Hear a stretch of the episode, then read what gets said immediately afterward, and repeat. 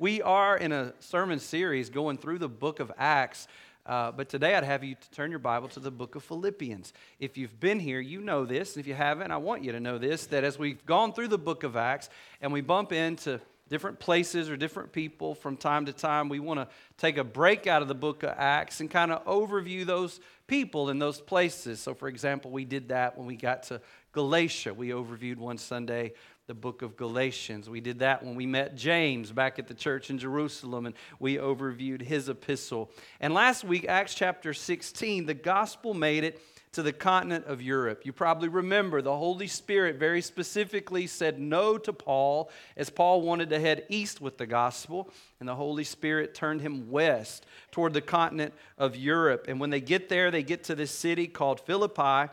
And when they got there, things started happening really fast. They shared, first of all, the gospel with a very successful woman by the name of Lydia, who was doing super well in her world and in her life, but she didn't know the Lord Jesus Christ. Paul shared the gospel. Lydia and all of her household uh, was converted to Christ. They followed the Lord in believers' baptism. And then, right on the heels of that, they met a woman who was on the opposite end of the spectrum. She was a young slave girl that had been possessed by a future telling demon, and she was following Paul and his missionary partners around for a while until Paul had just had enough and he turned around and he called the demon to come out of her, which he did. And I believe that young lady also was saved by the power of Jesus on that day as well. But that wasn't good for her owners. That kind of shut down their business as they were using her to profit off her demon possession. And so they stirred up a, a, violent mob to come against Paul and Silas. They had them arrested, they had them beaten severely, and then they were thrown into prison. But you may remember that at midnight, what were Paul and Silas doing? They were singing and praising God, worshiping God, praying, having church really in the middle of the inner dungeon of that Philippian jail there. And the earthquake is sent by God, I believe. And the Bible says not just Paul and Silas's door opens up, but all the doors of the entire prison were opened up. The warden comes rushing in, seeing all these doors standing wide open, and he's just about to take his own life because if he's lost one single prisoner, that's what's going to happen to him anyway. He's going to be executed. And Paul yells at him, Hey, don't do that because nobody's gone anywhere. Isn't that crazy that all these prisoners had an opportunity to walk out into freedom and they didn't take it because they had discovered more freedom in Christ in the middle of a dungeon than they would ever experience without Christ outside of that dungeon. So Paul and Silas were used by God to turn that Philippian jail into this evangelistic crusade. God's on the move. I can only assume that many of those prisoners gave their lives to Jesus as well. The Bible doesn't specifically speak to that, but it does specifically speak to this. That warden that was about to take his own life, he looks at Paul and Silas and he says, Hey, tell me what do I need to do to be saved? I want what you have. He gave his life to Christ. He invited Paul and Silas into his home that night. His entire household comes to know and love Jesus. They're baptized. God's on the move. And so all of a sudden, we got this crazy collection of new Christians in this place called Philippi. You've got rich, well to do people like Lydia and her household. You've got a young former demon possessed slave girl in that congregation. You've got the jailer and his household that are a part of that church family. You've probably got a bunch of ex cons that were there in the prison that night and they were saved that night. They're a part of that church family as well. I just love this group of people. What an eclectic bunch of ragtag, Jesus loving people we have in the church at Philippi, the first church in Europe. Paul leaves there. He goes on about uh, that second missionary trip. He'll come back about five years later in the middle of his third missionary trip, and he'll follow up with them at that time. And then, about five years after that, Paul is a prisoner in Rome.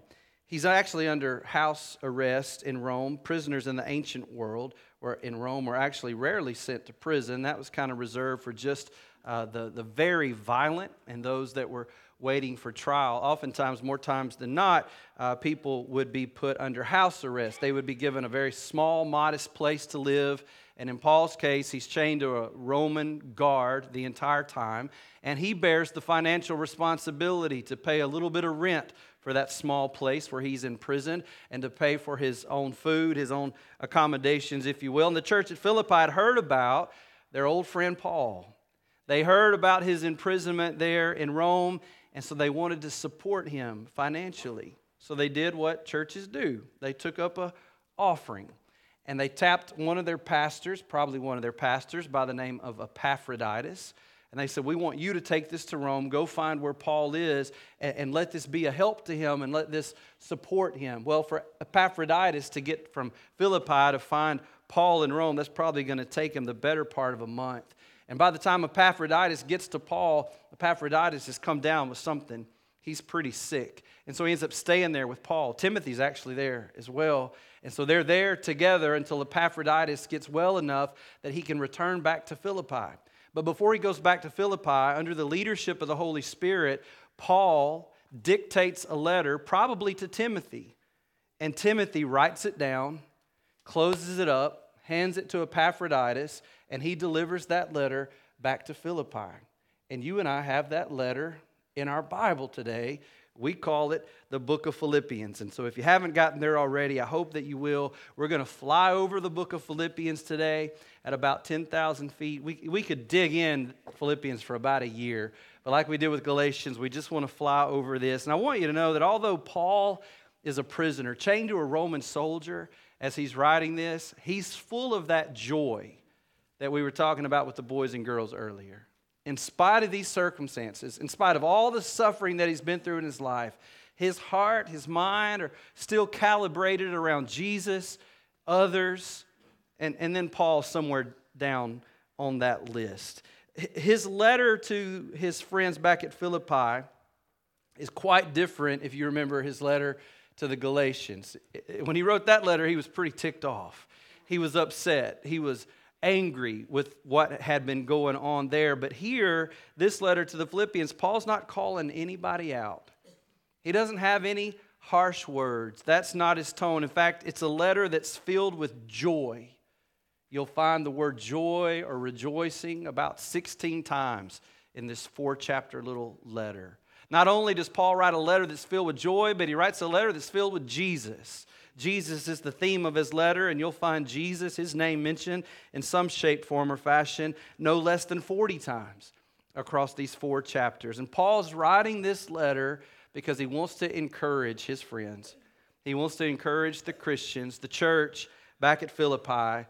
He wants to encourage them to remain united. Remain united and filled with a Jesus centered joy. That's what he wants for that group of people that had found such a special place in his heart. For them to be united around Jesus centered joy. Don't you want to be a part of a church like that? Where there is a unity in Jesus centered joy. It's Jesus and others and you among all the people there. How can we be a church like that? How can we strive to be united in Jesus centered joy. You know, if you find a collection of people today with that kind of unity and that kind of joy, that's a pretty rare thing to find, right? You know that. Last night there was a basketball game in, in Coleman Coliseum down in Tuscaloosa. At the end of that game, there was a lot of happiness. There was some unity around what had happened there, but there wasn't a unity around joy. It, it was just unity around a fleeting moment. If you've ever been a coach, you know that they can turn on you the very next game, right? So if you can find a, a collection of people where you've got this kind of unity and joy, you found a really rare thing. You might find unity, like last night, but it won't be joy. Or you might find some people who have some temporary happiness, but it's not true unity, it's not true joy. It might be easier today to find a purple unicorn than to find a collection of people who are actually of one heart, one mind, with real joy as the glue that holds them together. But, but guess what? God's called us to be that purple unicorn. God's called us to be a collection of people like that. That walk in that kind of unity and that kind of Jesus centered joy, displaying that true unity and true joy. That's what God intends, that's what God wants for us, and I believe that's what we're hungry for. I believe that's what we want as well. And so, with the help of my old friend, Warren Wiersbe, who is with the Lord now, just not too many years ago, but he could outline a book like nobody's business. We want to look at this letter to the Philippians today, and I think, I think you're going to see that Paul draws our attention to this. There's actually four sources that we have to draw from that can produce this unity and joy among a collection of believers. Four important sources for us that provides this unity and joy that we long for. Chapter 1 tells us what the first source of our unity and joy is it is our message. It's our message. By the way, there's a listening guide inside your worship guide today. If you want to fill in some blanks and follow along there, you're welcome to do that. Our message is the first source of our unity and joy with each other. What is our message? Our message is the gospel. What is the gospel? The gospel is the good news that even though we're sinners, God loved us and He sent His only Son into the world, Jesus. Jesus lived a perfect and a sinless life. He died as a substitute for us on the cross of Calvary. God raised him from the dead on the third day. And if we will believe on him, we will not perish, but have everlasting life. This is our message. And let me tell you, according to Paul's letter in chapter 1 of Philippians, let me tell you what this message does. Number one, the gospel gives us partners in the church.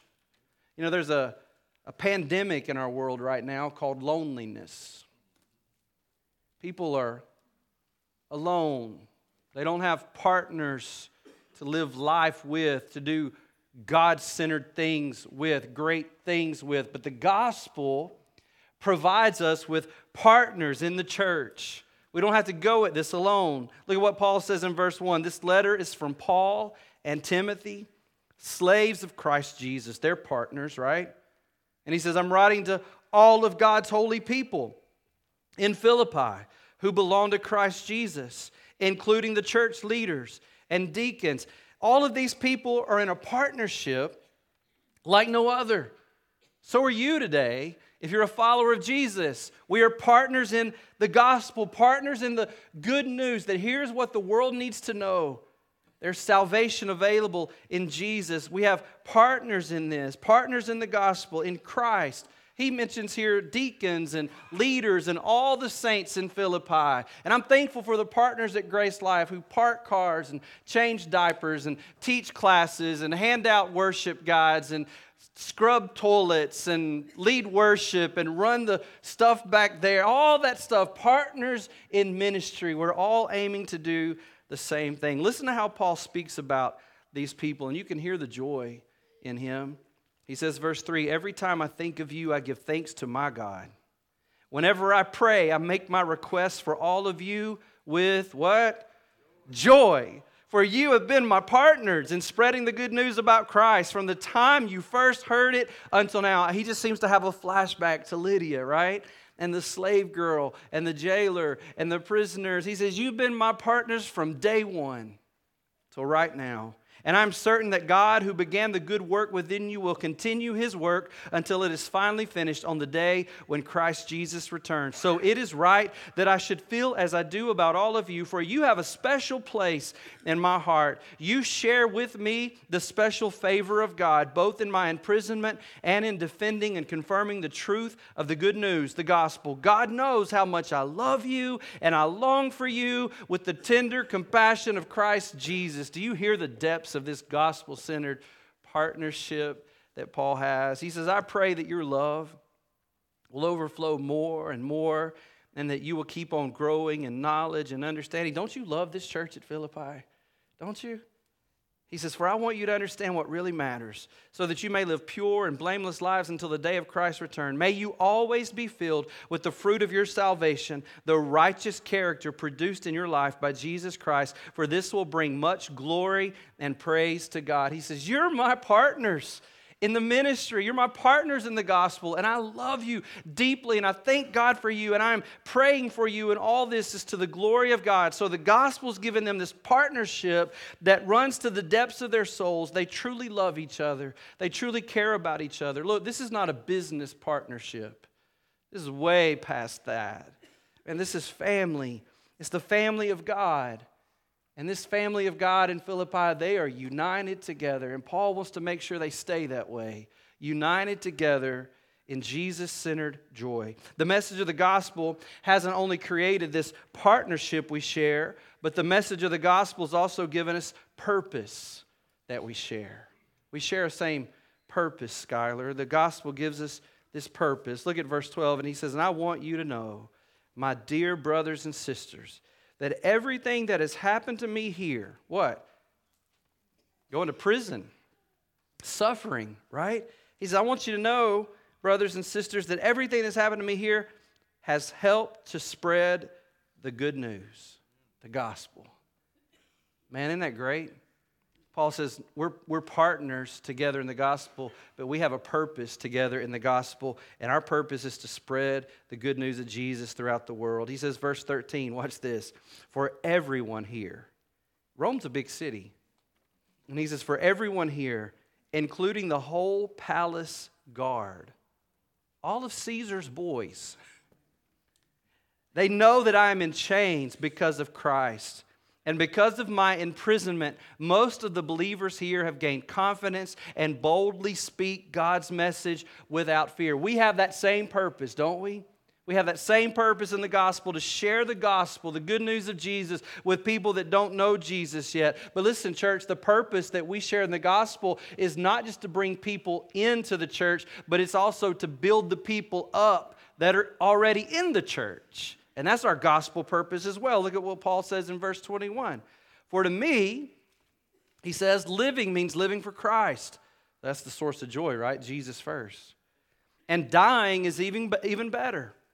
But if I live, I can do more fruitful work for Christ. So I really don't know which is better. I'm torn between two desires. I, I long to go and be with Christ, which would be far better for me. But for your sakes, it's better that I continue to live. He says, Knowing this, I am convinced that I will remain alive so I can continue to help all of you grow. Do you hear a little bit of the disappointment in Paul's voice? I guess I got to keep on living. For me, I would rather go on and be with the Lord. But for you, I guess I'll be sticking around a bit. Why?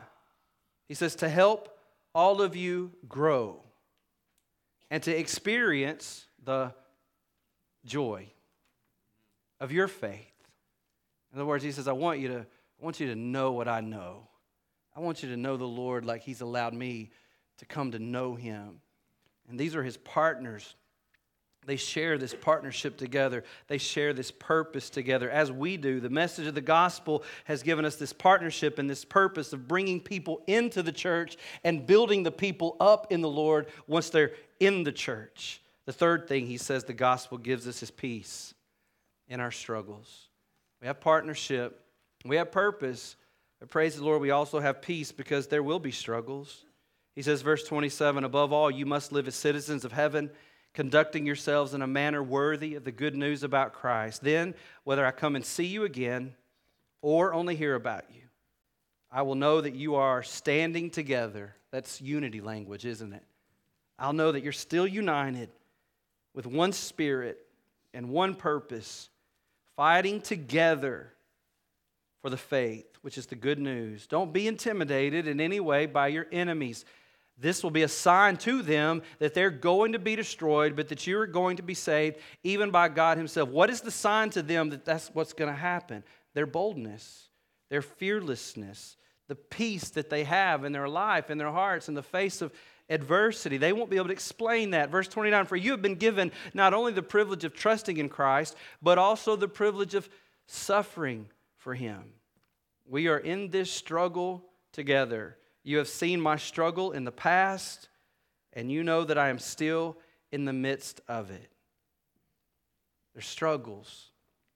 Paul says we can't avoid them, but we have the peace of God when we're in them the gospel, our message, gives us this partnership that we have together. It gives us this purpose that we have together. And it gives us this peace that we have in the midst of our struggles.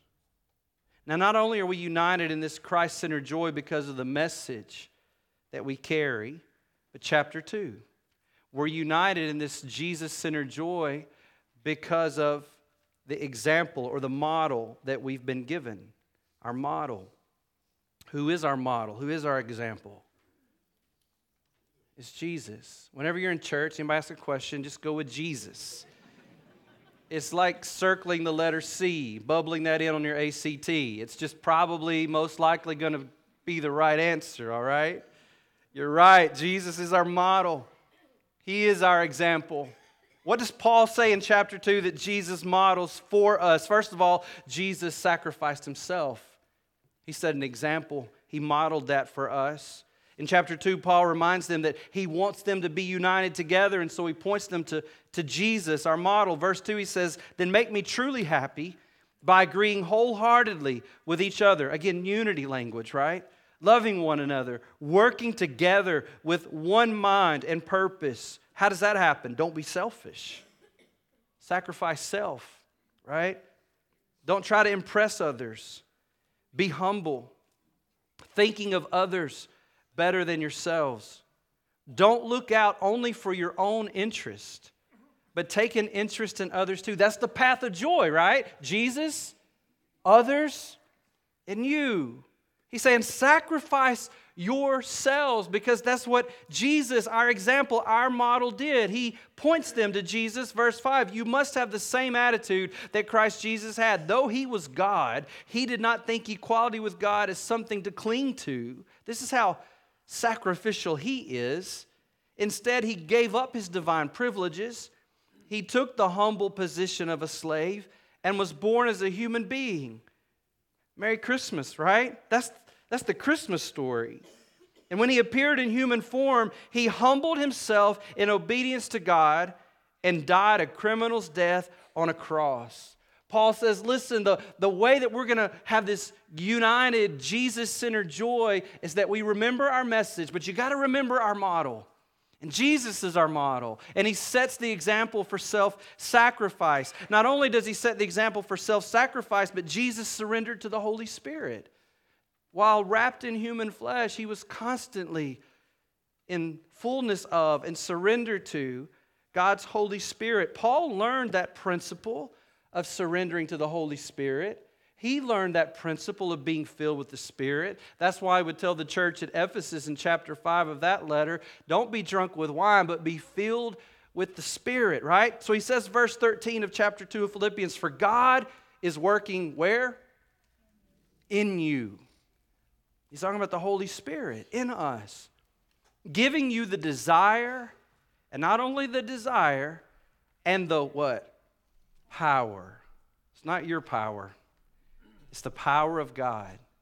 The power to do what pleases Him. In other words, the only way you and I can live lives that are pleasing to God is when we surrender to the Holy Spirit and His power operates in us and through us. Jesus modeled that for us. And when we do that, when we surrender to the Holy Spirit, our lives look a lot more like verses 14 and 15.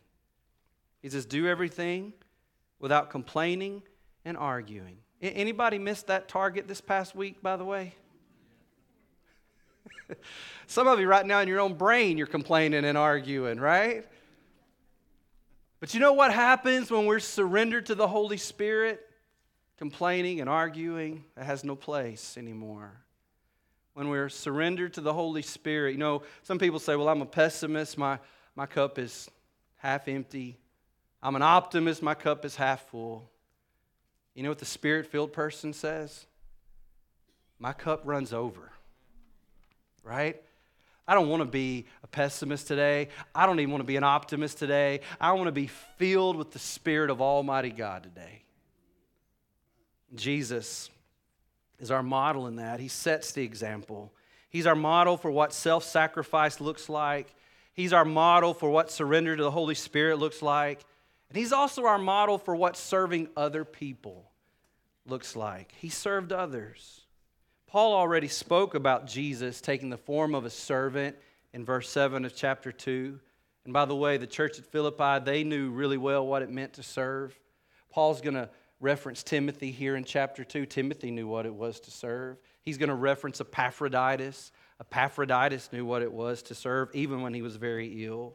They had all learned how to serve from who? From Jesus. He's the model. And Paul reminds them here that following Jesus' example of being a servant, that's the way. Stick to that path. Stick to that way. Verse 17, Paul says, But I will rejoice. There's that word again. Even if I lose my life, pouring it out like a liquid offering to God, just like your faithful service is an offering to God. And I want all of you to share that joy. That's the way, that's the path. Following Jesus, our model, sacrificing self, surrendering to the Holy Spirit, serving others. That's an offering to God, and that brings joy. Verse 18 Yes, you should rejoice, and I will share your joy. You, tracking with us here, Grace Life?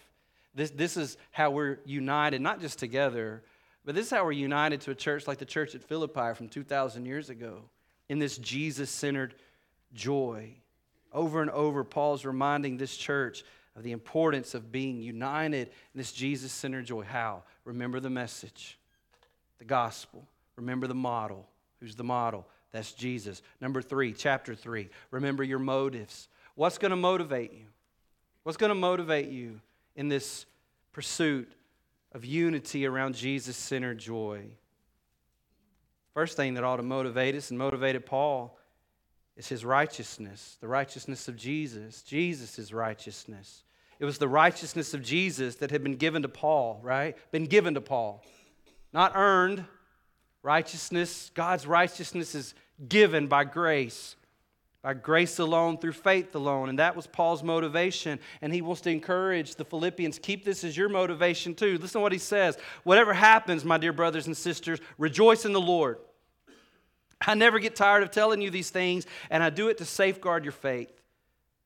And watch this, he's about to have a flashback about 15 years to Galatia. Listen to verse 2. Watch out for those dogs, those people who do evil, those mutilators who say, You must be circumcised to be saved or you must be whatever, fill in the blank, to be saved. Paul calls those people dogs. He says, For we who worship by the Spirit of God are the ones who are truly circumcised. What he means by that is there is a change that has truly happened in us, but it's not a change to the flesh that we did, it's a change of our heart that God has done. He says, We rely on what Christ Jesus has done for us. We put no confidence in human effort, though I could have confidence in my own effort if anyone could. Indeed, if others have reason reason for confidence in their own efforts. I have even more. Paul says, We're not hoping, we're not boasting, and we're not counting on anything that we've done for ourselves to make ourselves right with God. Paul says, But if it was a contest to see who was the best religious person, I'd win every single time. But I'd still lose. He says, verse 5, here's how good I was. I was circumcised when I was eight days old. I'm a pure blooded citizen of Israel and a member of the tribe of Benjamin, a real Hebrew, if ever there was one. I was a member of the Pharisees who demand the strictest obedience to the Jewish law. I was so zealous that I harshly persecuted the church, and as for righteousness, I obeyed the law without fault. I once thought these things were valuable.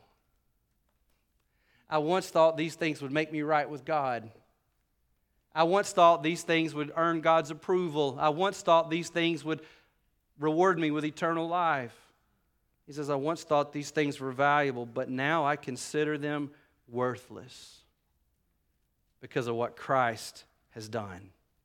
Yes, everything else is worthless when compared with the infinite value of knowing Christ Jesus, my Lord. For his sake, I have discarded everything else, counting it all as garbage so that I could gain Christ and become one with him. I no longer count on my own righteousness through obeying the law. Rather, I become righteous through what?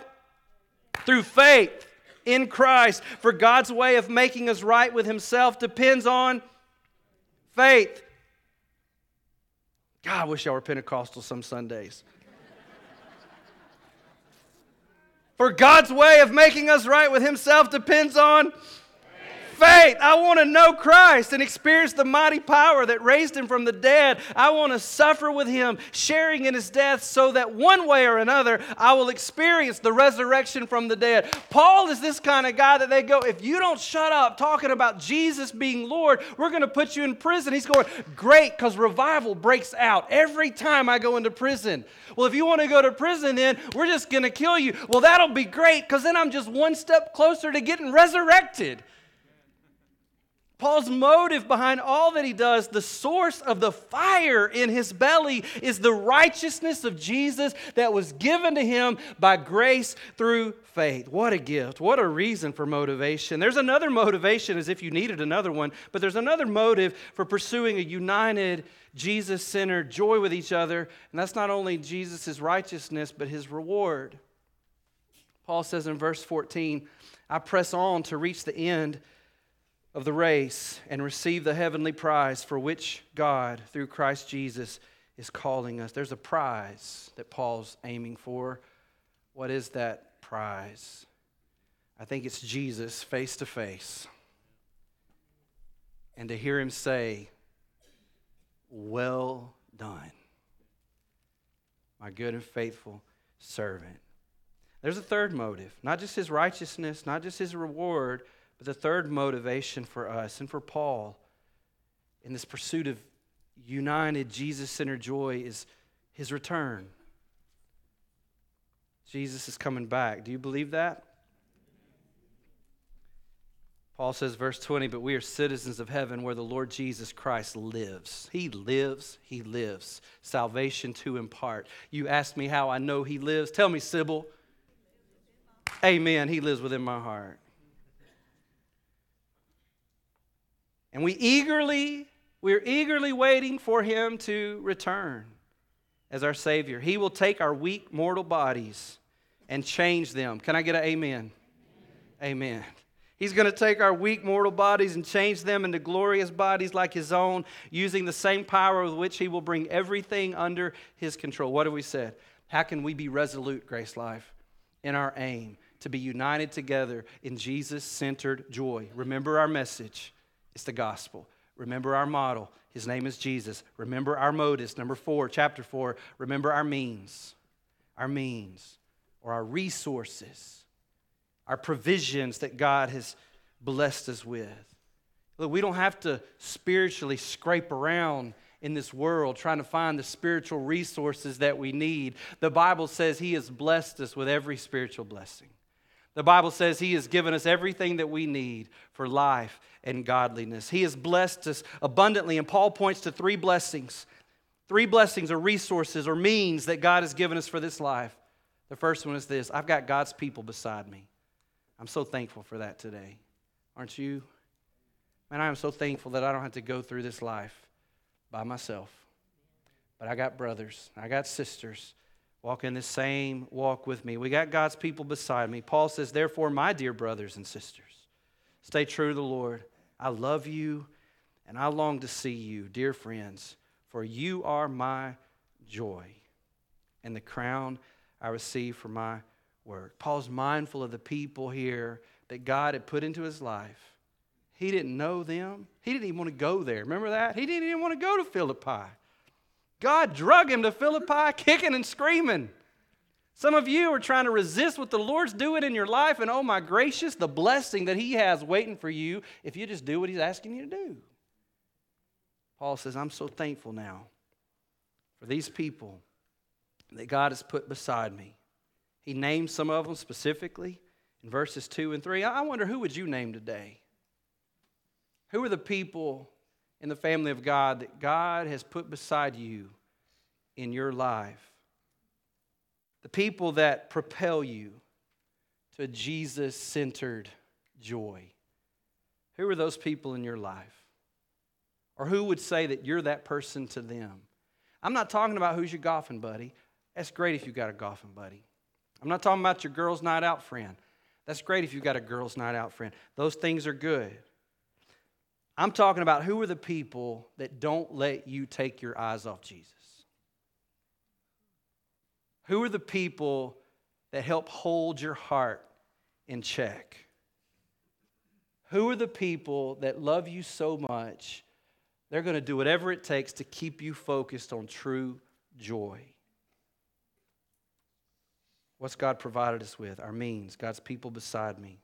Secondly, God's peace inside me. Verse 4, Paul says, Always be full of joy in the Lord. I say it again rejoice. Let everyone see that you are considerate in all you do. Remember, the Lord is coming soon. Watch the peace here. Don't worry about anything. Can we just underline, circle, bold, anything? That's a big word right there, right? Don't worry about anything. Instead, pray about everything. Can we just circle that too? Everything? And tell God what you need and thank Him for all He's done. And then you will experience God's what?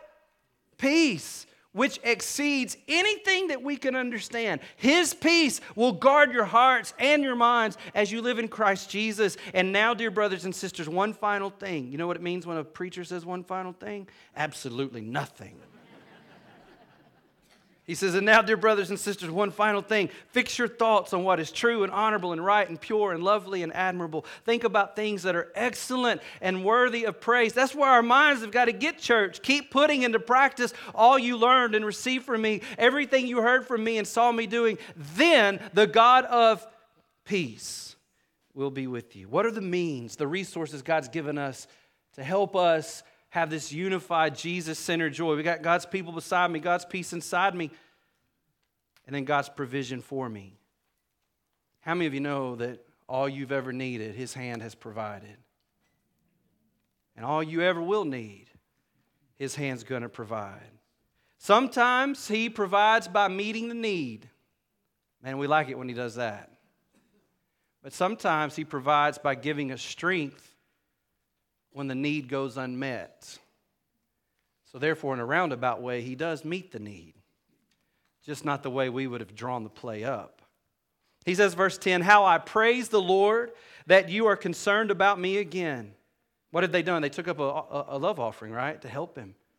These people he met 10 years ago, they, ha- they still hadn't forgotten him. And he says, I praise the Lord that you're concerned about me again. I know you have always been concerned for me, but you didn't have the chance to help me. Watch this. Paul says, Not that I was ever in need. Paul never looked at his circumstances and thought to himself, Man, I am lacking. I think he would go back to the psalmist and say, The Lord is my shepherd. I'm not lacking anything. He says, Not that I was ever in need, because I've learned how to be content with whatever I have. I know how to live on almost nothing or with everything.